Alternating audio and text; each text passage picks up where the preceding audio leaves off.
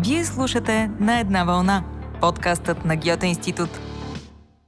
Ще бъдем на една вълна с актуалните теми в изкуството, музиката, образованието и културата на споделяне. Ще ви срещнем с артисти, музиканти, писатели, преводачи и педагози от България и Германия. В този епизод ще бъдем на една вълна с водещия Даниел Ненчев и рубриката Изкуство и култура. Останете до края. Гьоте институт ви пожелава приятно слушане.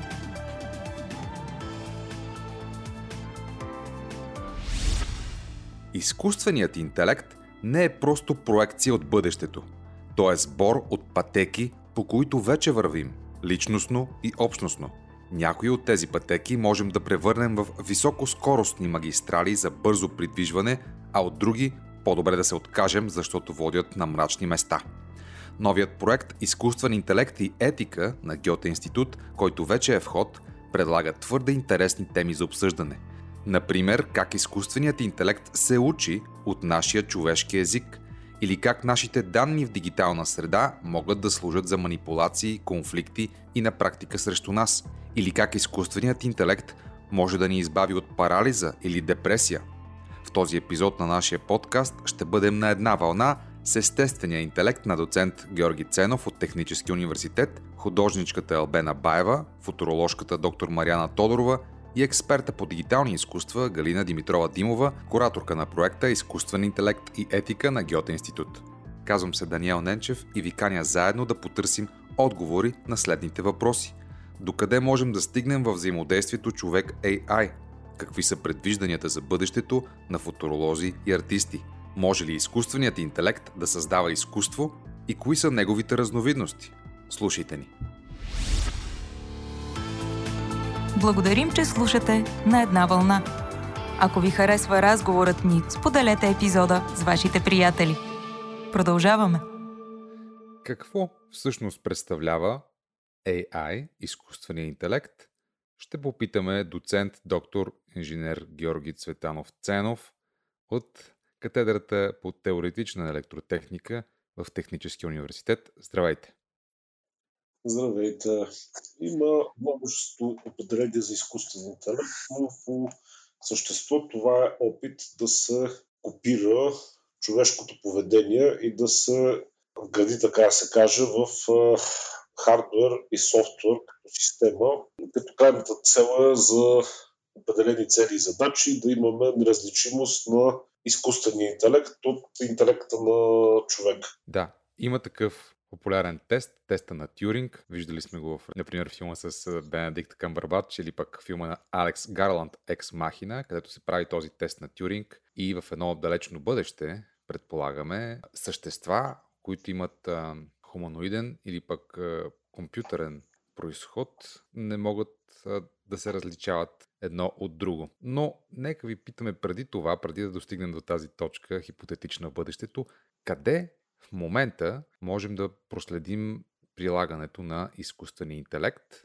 и къде вие си представяте, че той може да стигне? Изкуственият интелект в момента е на ниво при копиране до определени човешки способности, като например способността да се разпознават бързо обекти или да се вземат бързо решения в определени конкретни ситуации и прилагането им в дадената същата ситуация по начин, по който човек би реагирал. Или при а, симулация или игра на определени игри, играта може да е заменена примерно и с вземане на решение, примерно при автономен автомобил, вместо да игра, играта е реалния свят.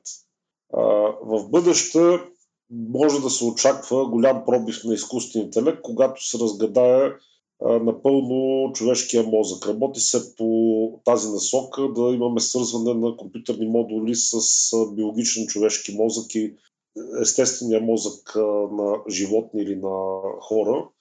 И при това положение, когато имаме възможност да изграждаме изкуствен мозък, който да наподобява напълно естествения биологичен мозък, ние тогава наистина няма да имаме различимост между е, естествен и изкуствен интелект. Тогава ще имаме един пренос от хардвер към био, хардуерна или софтуерализация към биологична реализация. Но това ще е в по-далечното бъдеще. по-далечното бъдеще, за което споменавате, според футуролога и изследовател на тази материя Рей Кърцуел, ще настъпи през 2045 година. Това е неговата прогноза, която беше споделена и в списание Time. Обаче, според други, никога няма да настъпи този момент, в който човешкото съзнание да влезе в синхрон с машината, т.е. момента на сингуларност, защото човешкото съзнание е нещо съвсем друго. И не може да бъде копирано, и не може да бъде изследвано до там, че да, да бъде разгадано. Но всъщност една от най-големите сделки в историята на човечеството е купуването на една британска компания от Alphabet. Alphabet е Google за по-широката ни аудитория, които всъщност изследват как работи интелекта. Те се опитват да направят такава невронна мрежа, която наистина да наподобява човешкия мозък. Въпросът е според вас, можем ли да изгубим контрол и още по-сложния въпрос, можем ли да отидем до там, че да бъдем контролирани от подобна невронна мрежа, ако тя хипотетично допуснем, че може да, да бъде съзнателна. Значи към днешна дата невронните мрежи изпълняват едни крайни нали, елементарни последователности, копират се определени дейности на човешкия мозък, но не може да, примерно, сама мрежата да реши, примерно, ако е за нов автомобил, тя просто следва определени параметри. Ние задаваме крайния срок, примерно ще пътуваме от София до Варна. Невронната мрежа няма сама да си го реши, че трябва да пътуваме там, защо и какво. Ако вече зададеме по-глобални параметри, че трябва да се следи склад, тя ще следи параметрите дали склада е пълен или не и просто откъдето може да вземе материалите. Да. Но нямаме интелект по такъв начин да се взема самосиндикално определени решения. Такъв интелект все още нямаме. Това, което вие говорите, предполагам, за тази компания, да ви кажа, примерно, че най-големият европейски проект се казва Human Brain Project за около 2 милиарда евро Американците също инвестираха още по времето на Обама, мисля Blue Brain се каже техния проект с идеята да се изследва човешкия мозък биологически и да се изградят хардуерни чипове, които да са на базата на човешкия мозък, да се копират клетките. И така да се изградат хардуерни платформи, които да наподобяват да са едно малко копия на човешкия мозък.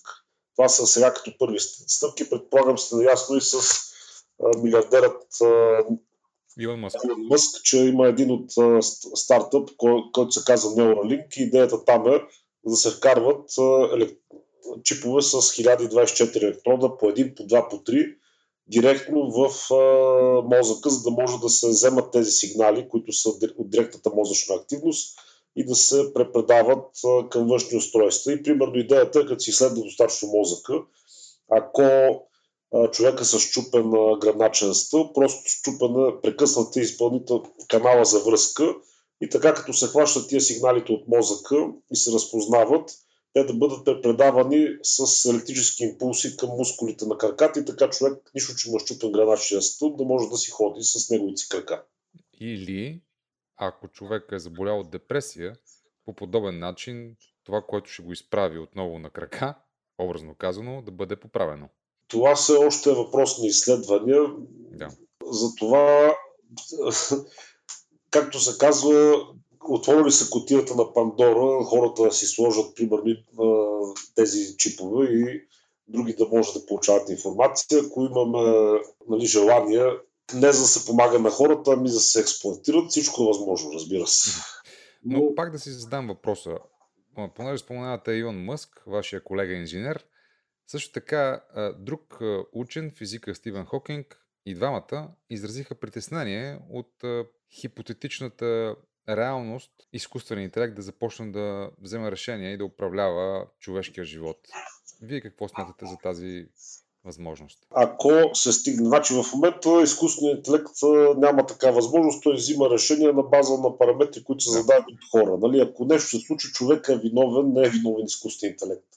Стигнали се до там да се копира даден човешки мозък и се вгради примерно начина на човешката логика в изкуствен интелект, пак ще идва проблема до някаква степен от това кои и как са настроили дадени изкуствен интелект и защо този изкуствен интелект няма да е тестван предварително. Ако няма предварително тестове и се знае как би реагирал даден изкуствен интелект в определени реакции, за какво да го използваме. Нали, ако нямаме полза от него или взима лоши решения. Например, от Microsoft мисъл бяха създали един тяхен бот, който пак използва изкуствен интелект и бяха се оплашили, че той се учи на базата на примери от интернет и в крайна сметка ботът започва да става много груб, рязък и брутален. Започва и да псува.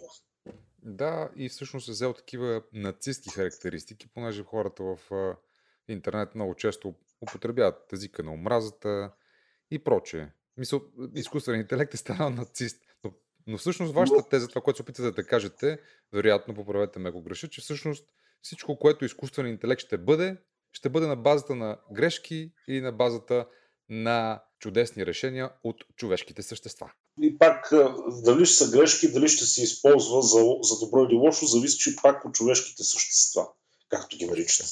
Ами ето за това водим и, водим и този разговор, за да действаме превентивно. Разбира се, и в България има учени и хора, които а, взимат решения по отношение на изкуствения интелект. Доцент, доктор, а, инженер Георги Ценов от катедрата по теоретична електротехника към Техническия университет. Много ви благодаря.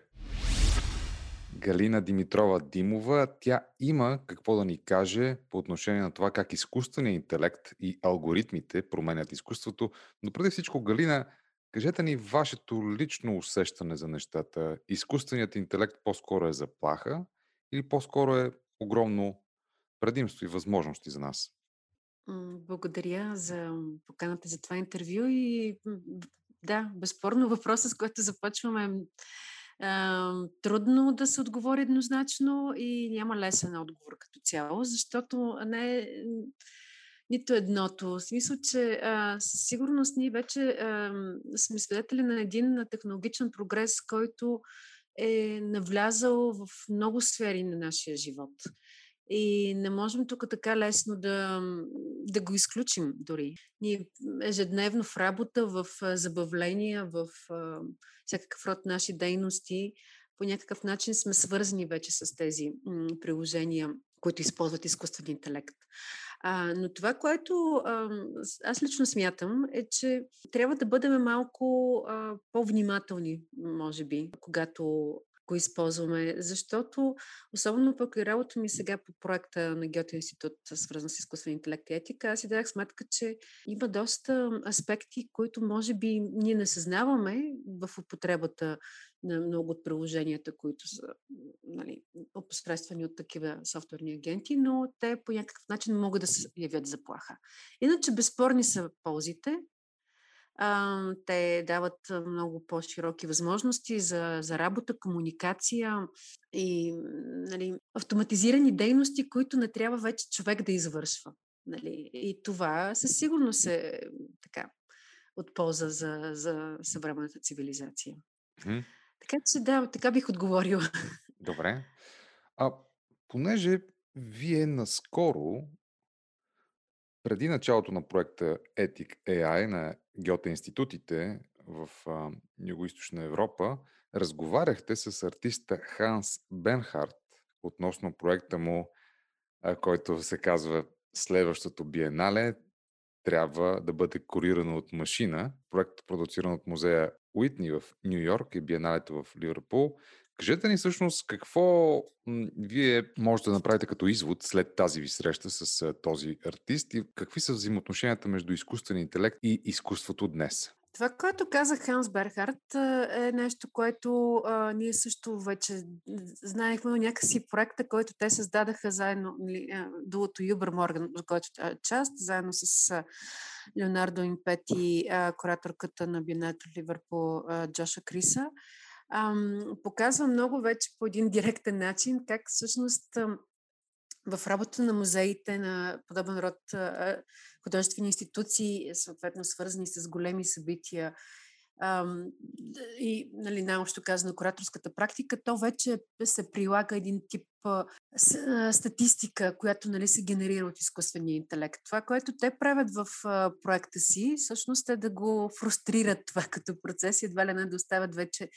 Те създават специално един софтуер, който наричат The B3. който на абсолютно такъв случайен принцип събира данни от базите данни на музеят Уитни и Бенальто в Ливърпул и започва да генерира нови текстове, които са било то концепции на художествени проекти или пък биографии на, на артисти. А, но това, което каза Ханс в а, нашето интервю, а, е, че реално нали, той предпочита да използва термина machine learning. Това е нещо, което много от хората, които се занимават с а, тази м, тематика и проблематика, всъщност предпочитат, защото изкуственият интелект е едно твърде широко понятие след малко може да поговорим, ако искате за това, но а, за него нали, това е точно а, machine learning, т.е. процеса, в който има м, вече един създаден софтуерен агент, на който са създадени конкретни параметри и той започва да действа на собствен принцип, т.е. спрямо зададените вече параметри, той започва да генерира било то съдържание или да взима някакви решения и да прави нали, някакви следващи постъпки и така. Но ако нали, трябва да се върнем към това, за което преди малко казах, какво всъщност разбирам като изкуствен интелект, аз ам, още в началото на моята работа по този проект на Гето правих така доста м- активно проучване по темата и попаднах тогава на един а, документ, който а, Европейската комисия а, беше публикувала. Това всъщност е в резултат на една такава експертна група, която те събират през 2018 година, а, от специалисти в областта на технологии, а, от а, юристи и така нататък, за да могат те да съставят а, една рамка, която касае именно а, основни а, такива м, постаменти а, за това какво означава надежния изкуствен интелект. И а, това, което те започват всъщност е да дадат определение за изкуствен интелект. Аз сега тук мога да го цитирам, че изкуственият интелект се използва за системи, които показват интелигентно поведение, като анализират своята среда и с известна степен на самостоятелност предприемат действия за постигане на конкретни цели.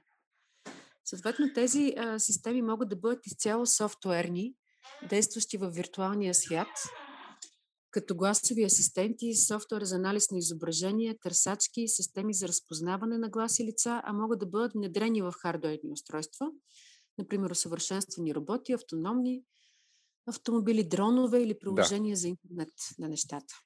Да, е, исках просто да цитирам това нали, от тази рамка, която е съставена от експерти в областта, за да имаме малко по-така ясно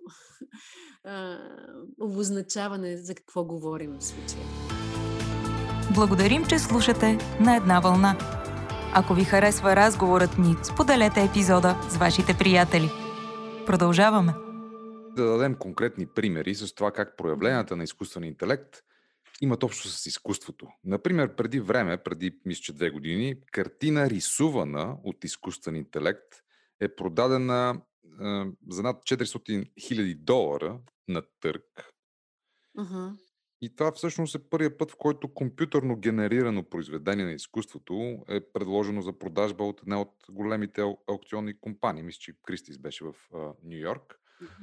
Да. Друг такъв пример, много мисля ще да дадем, от книгата на Ювал Ноа Харари Homo Deus или кратка история на бъдещето, когато той дава един много конкретен пример за това как изкуствен интелект може да, да се намеси в това как възприемаме изкуството. Направен е научен експеримент с музиковеди, експерти, хора, които разбират от класическа музика, на които им е бил пуснат запис, композиция, която те е трябвало да познаят от кой композитор е. И те веднага всички, общо взето, са казали, че това е Брамс. Само, че изкуствен интелект е събрал всички произведения на Брамс и е създал на базата на всички произведения на Брамс ново, чисто ново произведение, което не звучи като другите, но изключително много наподобява Брамс. Съответно, експертите не са могли да различат, че произведението е създадено от изкуствен интелект. И тук всъщност идва големият въпрос. Uh-huh. Може ли изкуствен интелект да създава изкуство? Аз мисля, че отговор е очевиден. Очевидно може. А, и това е един много солиден а, така въпрос, който ние задаваме в рамките на проекта, който ам, провеждаме с Изграден институт в региона Юго-Источна Европа. Защото ето вече една такава граница, каквато ние някакси сме свикнали, че поставя между нали, човешкия вид като най-развит животински вид на планетата с останалите. Въпреки, че, нали, естествено, можем тук да отворим скоби да говорим и за други нали, животински видове, които са склонни да правят подобни действия, нали, по-творчески. Но а, ако затворим тук скобата, ето вече се появява един нечовешки вид, естествено създаден от човека, но който вече автономно започва да а, има едни такива а, функции и възможности, каквито до сега някакси бяха преимущество на нас, хората. И затова нали, ние бяхме така спокойни, че сме най-висшите на, на Земята и можем нали, да, а, да имаме нали, контрола върху нещата.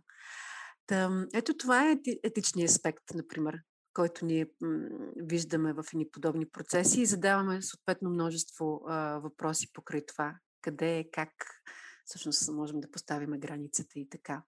Защото, а, да, със сигурност това са много атрактивни, а, по моя лична преценка, действия, нали, например, картина създадена от този хуманоиден робот робот-жена, която нали, генерира изображения. Интересното е, че те са е, изключително такива фотореалистични. Нали, нещо, което малко става като контрапункт. Аида. Аида. А, мисля, че за това ставаше въпрос, нали, когато даде този пример с продадената картина. А, да, да м- със сигурност нали, това може да предизвика някакъв подобен така, интерес на, на аукцион и да, да постигне висока цена, защото нали, това нещо вече е съвършено ново, нали, нещо уникално, нещо така разтърсващо сегашните ни а, представи за, за творчество и за произведение на изкуството. А иначе, за другия пример, който ми даде нали, с Брамс така, а, това със сигурност също нали, е някакъв много ам, вече така развит, явно софтуер, който може по този начин да компилира и да, да, да нали, музикални произведения и да прави вече собствени а, произведения. Нещо подобно ние срещаме и в областта на лингвистиката, затова и сме поставили нали, това като една от основните теми в проекта, защото там GPT-3, а, тази система базирана на изкуствен интелект, отдавна вече нали, прави подобни самостоятелни действия, в смисъл такъв, че генерира текстове, статии, нали, литературни произведения, така нататък. И много хора, нали, включително експерти, също не могат да различат дали този текст е написан от съответния софтуерен агент или от човек-творец. така че, да, има, има много такива примери. И ето, нали, мисля, че всеки може да вземе отношение спрямо собственото си разбиране, всъщност това проблем ли или не е проблем. За мен лично това не е непременно проблем. По-скоро даже ми е любопитно, нали, как всъщност на база на едни такива вече разработки нали, на, на хората може да се стигне до едно такова а, вече творение софтуерно, технологично, което да, да достигне до това ниво, до което пък ние хората сме достигнали. Нали, това също е само по себе си удивително mm-hmm. и гениално. Да, да, и възбужда много въпроси. Галина, а, кажете ни накрая, всъщност какво предстои за този голям и отговорен проект на Гьоте, свързан с изкуство, с визиите ни за бъдещето, с страховете ни също така? Да. Ами аз много набързо ще резюмирам всъщност какво се състои проекта. Той стартира с една отворена покана през февруари месец, март, т.е. в шесте държави, в които се провежда. Това са България, Босния и Херцеговина, Румъния, Турция, Гърция и Хърватска, на база на което ние всъщност търсихме и вече събрахме 18-те участника, тези наши fellows, както ги наричаме, защото това са е, експерти от три а, така, основни дисциплини от изкуство и култура, разбира се, технологии, и хуманитаристика. За нас беше много важно всъщност да събереме заедно експерти от различни сектори, които да работят заедно върху тези теми и въпроси, които задаваме, които и сега нали, също така възникнаха в нашия разговор. А, така че те сега работят в групи по трима, по четирите теми на проекта, които са лингвистика, креативност, Байас, този термин на английски, който тук малко трудно му намираме точното ам, определение. А, много от специалистите говорят за когнитивни отклонения или проблемни зони сме го определили ние. Ам, и а, медии. Така че това а, нали, е в а, основата на този проект, който има чисто лабораторен характер. За нас е много важен процеса на изследване всъщност което тези а, участници сега ще проведат. Те ще си изберат конкретна тема, по която да работят съвместно. А, миналата седмица беше първото официално а, събитие, с което открихме проекта. А, а сега предстоят четири лаборатории, четири workshop всеки посветен на конкретна тема от тези, за които току-що споменах. Първият е на 8 юни, посветен на лингвистика. В него ние каниме отново експерти от региона, които заедно с работните групи да ам, дискутират темите. Нали, в случая това ще бъдат теми от областта на лингвистиката и така. След това, съответно, нали, през, през юли, септември и октомври а, следващите а, workshopи, посветени, нали, покриващи конкретна тема от а, тези на проекта. И финала на проекта ще бъде в края на ноември, в който вече ще ам, представим резултатите от а, тези нали, изследвания на групи и ще по, потърсим обратна връзка отново от поканени от експерти, от партньорите ни по проекта и така нататък. Ми, много интересна и наистина отговорна мисия. Пожелавам успех в нея. А сега ние ще чуем визиите на две жени. Едната е футуроложка, учен, а другата е художничка. Мариана Тодорова и Албена Баева. А сега по темата за изкуствения интелект ще се опитаме да бъдем на една вълна с доктор Мариана Тодорова. Тя е доктор по футурология, изследовател в Института по философия и социология към БАН и автор на книгата Изкуственият интелект Кратка история на развитие и етични аспекти на темата Естественият интелект на доктор Тодорова ще използваме за да начертаем някакви пътеки за движение на човечеството в крак с времето и в крак с AI, с изкуствен интелект. Доктор Тодорова, привет! Здравейте! Нашата молба към вас е да подходите визионерски и да ни дадете краткосрочна прогноза за развитието на изкуствения интелект и дългосрочна прогноза за живота ни с него? Добре. А, ние вече живеем в краткосрочната прогноза, защото, а, както няколко пъти вече сме разговаряли, към момента е наличен тесен изкуствен интелект. А, това е софтуерна програма, алгоритъм, а, който е сътворен подобно на архитектурата на нашия мозък, невронни мрежи се нарича, и чрез принципа на машинно обучение, т.е. чрез достъп до огромно количество данни, този изкуствен интелект се обучава и задава модели и решения в различни области. Т.е. той може да оперира в една единична област и да ни дава модели и решения в нея. Да речем, да диагностицира някакъв тип заболяване, раково заболяване, прогноза за 5 години напред, дали ще се развие, да открива нови галактики в космоса, да прави подбор на човешки кадри за дадена позиция, т.е. да замени изцяло HR специалистите, а, да прави и правни анализи, due diligence в правната сфера, да диагностицира заболяване. Това, което не може тесни изкуствен интелект е да разбира данните, информацията, която обработва, а, не може да взима самостоятелно решение по начин и по механизма, по който ние го правим.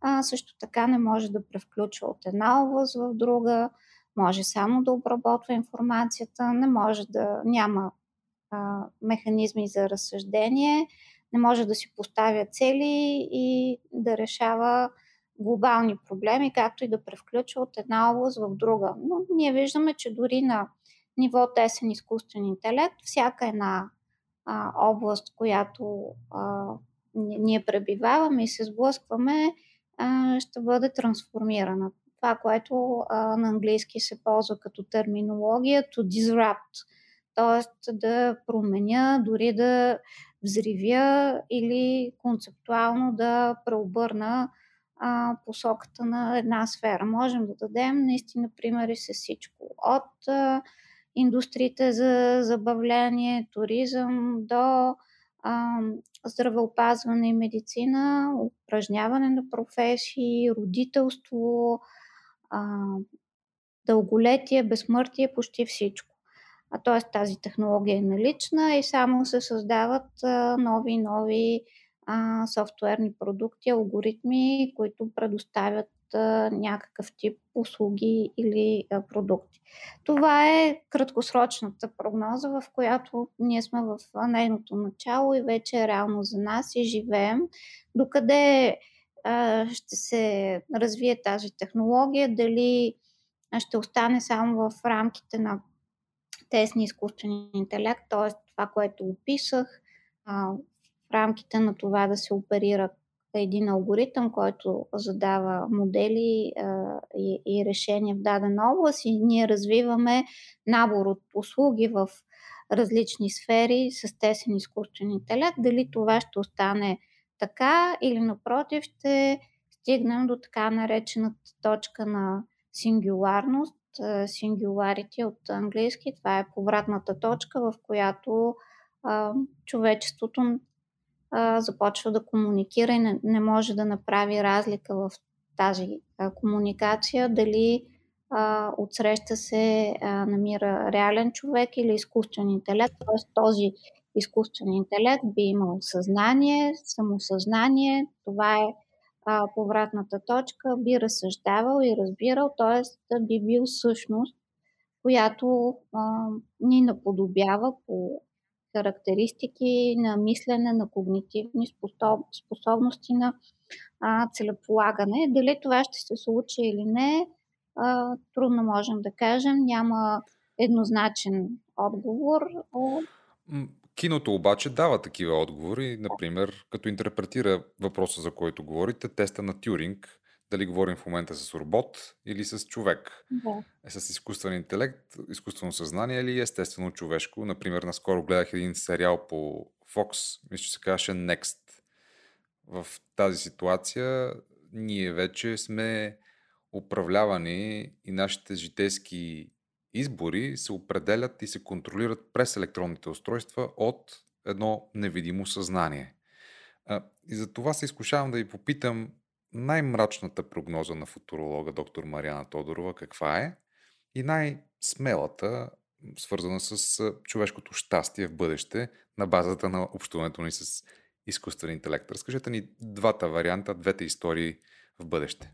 Най-мрачната също тя е вече зададена и в някаква степен основите за нейното осъществяване са положени и вече функционира, защото много от съдържанието, което големите компании като Google, Facebook, Alibaba и други предлагат в интернет пространството е генерирано от алгоритми. И съответно тези алгоритми са програмирани така, че а, да насочват трафик към специфичен потребител според неговите интереси, а, за да има а, осъществяване на, за целта на рекламата. И в този смисъл хората получават съдържание според а, начина по който са профилирани и започват да живеят в така наречените ехостаи, т.е. те получават още от своите убеждения, още от своите предразсъдъци и в морето от информация те всъщност закостеняват и стават по- тесногради.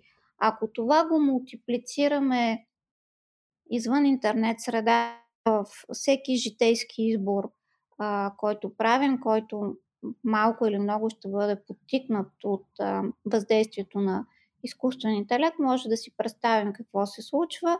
Наскоро самата аз бях тествана с а, една програма базирана на изкуствен интелект, която по тоналността на гласа, не по смисъла, който аз употребявам чрез езика, а, характеризира какви емоции изпитвам. И много точно ги разгада. Аз бях а, леко изнервена, с а, предубедена скептична. И всъщност само по начина, по който звучеше моя глас, изкуственият интелект предположи какво изпитвам. А, един път, когато ние сме дешифрирани по този начин и е, се знае нашата емоционална нагласа, може да се влияе на избори, на взимане на решения, на продукти, които ще купим, на работата. Включително политически избори. На политически да. избори, дори партньор, който, личен партньор, който ни се предлага чрез платформа, склонност да изберем някого за сметка на друг. Така че, ако ние не създадем сега етически рамки, в които да функционират тези услуги, ако потребителите не знаят всъщност, че а, ползвайки някакъв тип услуга или продукт, всъщност има или няма намеса на изкуствен интелект, то можем да а, заживеем в тази антиутопия. Отделно а, с вас сме си говорили за системата за социален кредит в Китай, която е а, свръхнаблюдение на поведението да. на човека, вече има възможности за наблюдение под кожата, surveillance under the skin, с различни да. самоасемблиращи се роботи, които ще поглъщаме. Що се отнася за оптимистичната или най-смелата а, прогноза, това значи а, създаване на такъв тип а, взаимоотношения и комуникация между човек и изкуствен интелект, които взаимно се балансират. Свръхрационалността се балансира с здравословна емоция в името на това да се взимат най-добрите решения, те да бъдат човекоцентрични, но това е една утопия, която ще пречат много комерциални, политически и друг тип интереси и едва ли ще може да се осъществи в най-добрия си потенциал и пълнота. Да, разбирам. Явно е въпрос на баланс и всъщност на приложения, които са по-скоро практични, отколкото екзистенциални, когато използваме изкуствения интелект. Доктор Мариана Тодорова, благодарим ви, че бяхте на една вълна с нас. Накрая да припомним отново, че повече от вас по темата може да бъде прочетено във вашата книга Изкуственият интелект, кратка история на развитие и етични аспекти на темата. Благодаря ви и успех във вашите бъдещи изследвания. И аз ви благодаря, успехи на вас. Да чуем артистката, художничка, която се занимава с съвременно изкуство Албена Баева. Привет! Здравей! Новата изложба на Албена Баева изследва темите за травмата, доверието и альтернативното бъдеще през фокуса на машините. Става дума за изложба, в Гьоте институт, която ще бъде открита на 10 юни. В тази изложба работите следват стил, познат от концептуалното изкуство от средата на миналия век, при който авторите създават инструкции за изпълняване на тяхното изкуство. Тук обаче инструкциите са създадени от изкуствен интелект, обучаван в оригинални произведения, инструкции от 60-те години до днес. Кажи ни, Албена, какво всъщност ще видим в територии на доверие? А, територии на доверие, а, както ти каза, се занимава не само с изкуствен интелект, но с а, един много специфичен период а, през 60-те години, а, в който а, изкуството наистина се променя радикално и то не е случайно това нещо с перформансите на Джон Кейдж, Йоко Оно, Брус Науман и Сол Левит и много други от Флуксус кръга. Така нареченото то, изкуство с инструкции, т.е. самия художник създава инструкции, които могат да служат като а, скрипт, а, а, или нотиция за аудиоперформанс, или да са а, директно нарисувани, както Йоко Оно ги прави, изписани на плътно, и вече за самия посетител, зрител на тази instructional painting или картина, инструкционална картина, да следва по-нататъка. А, всъщност това е едновременно изследване в територията на инструкциите и какво означават те, като се свързва и с изкуствения интелект и компютърните науки. Защото както това нещо с инстру... произведенията инструкции се случва 60-те, не случайно, също и по това време са първите компютърни първите генерирани компютърни изображения, развитието именно на влизането на технологиите и в изкуството още от 50-те, края на 50-те, началото на 60-те. Така че за мен това беше една начална точка, а, в която е много важно да се каже, че а, а, нали, технологията е с нас от много, много време и, а, и, и в изкуството, и в нашият бит, но е, в момента имаме а, един много отново следващ пик на навлизането на технологията в нашия живот и на ново осмислене. А, инструкциите какво означават? Те са а, нещо, което да те предпази от грешки. Тоест, ти трябва да изпълниш нещо конкретно, за да може нещо да се случи. Тоест, те са за да се предпази, а, да, за да може да има повторяемост, която да се предпази от грешки. Докато а, художниците, които през 60-те създават а, такива работи с инструкции, а, тях, тяхният ход е радикален.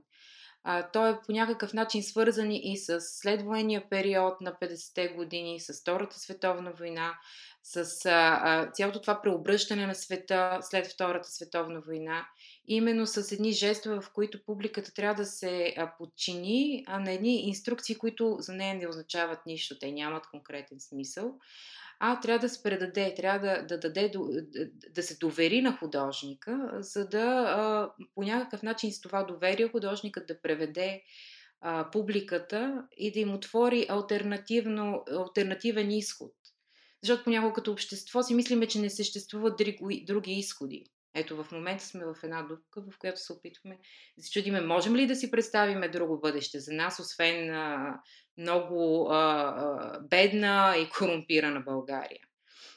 Именно такива, а, такива моменти в, в света а, изискват и променят и трябва да, ние трябва да промениме като общество начина си на виждане, за да може да се извадиме от даден конкретен проблем. Темата за изкуствения интелект също така, тя е още едно ниво към, към цялата тази дискусия а, и тя е за, за защото той така или иначе навлиза и управлява до голяма степен много от процесите в нашия живот вече. А, ние не знаеме нищо. По някакъв начин това е, е, е зад един непрозрачен слой, нещо се случва, някакъв компютър нещо прави и а, то може да е много опасно и много разрушително или може да е полезно, нищо не знаем, по-добре да се страхуваме, отколкото да разберем нещо а, за, а, за компютрите или за изкуствения интелект. И а, оттам ми се искаше да свържа нещата така, че, а, нали, както а, технологиите и радикалното изкуство от 60-те години, а, да направим една ревизия а, и, и да накарам по-скоро един а, алгоритъм да създаде инструкции за нас като общество да следваме или за мен като художник да изпълнявам. Така че първата стъпка в този проект беше да а, тренирам един а, езиков модел, GPT-2 а, и а, с датасет от а, оригинални инструкции от 60-те години. И той ми създаде тези инструкции, а, нали, генерира серия от инструкции, които аз след това хванах и почнах да се опитвам да изследвам и да възпроизведа като художествено произведение. Така че това е което ще видим в изложбата. Добре, да направим допускане от а, твоята гледна точка на художник, на артист, който може да предвижда по някакъв начин бъдещето, да гледа в бъдещето през своята перспектива, през своите мечти, проекции артистични. Какво бъдеще ни очаква на базата на общуването на човека с машините, на, на базата на навлизането на изкуствен интелект все по-активно в живота ни, на базата на това, което днес се изследва, а утре ще има някакви конкретни проекции.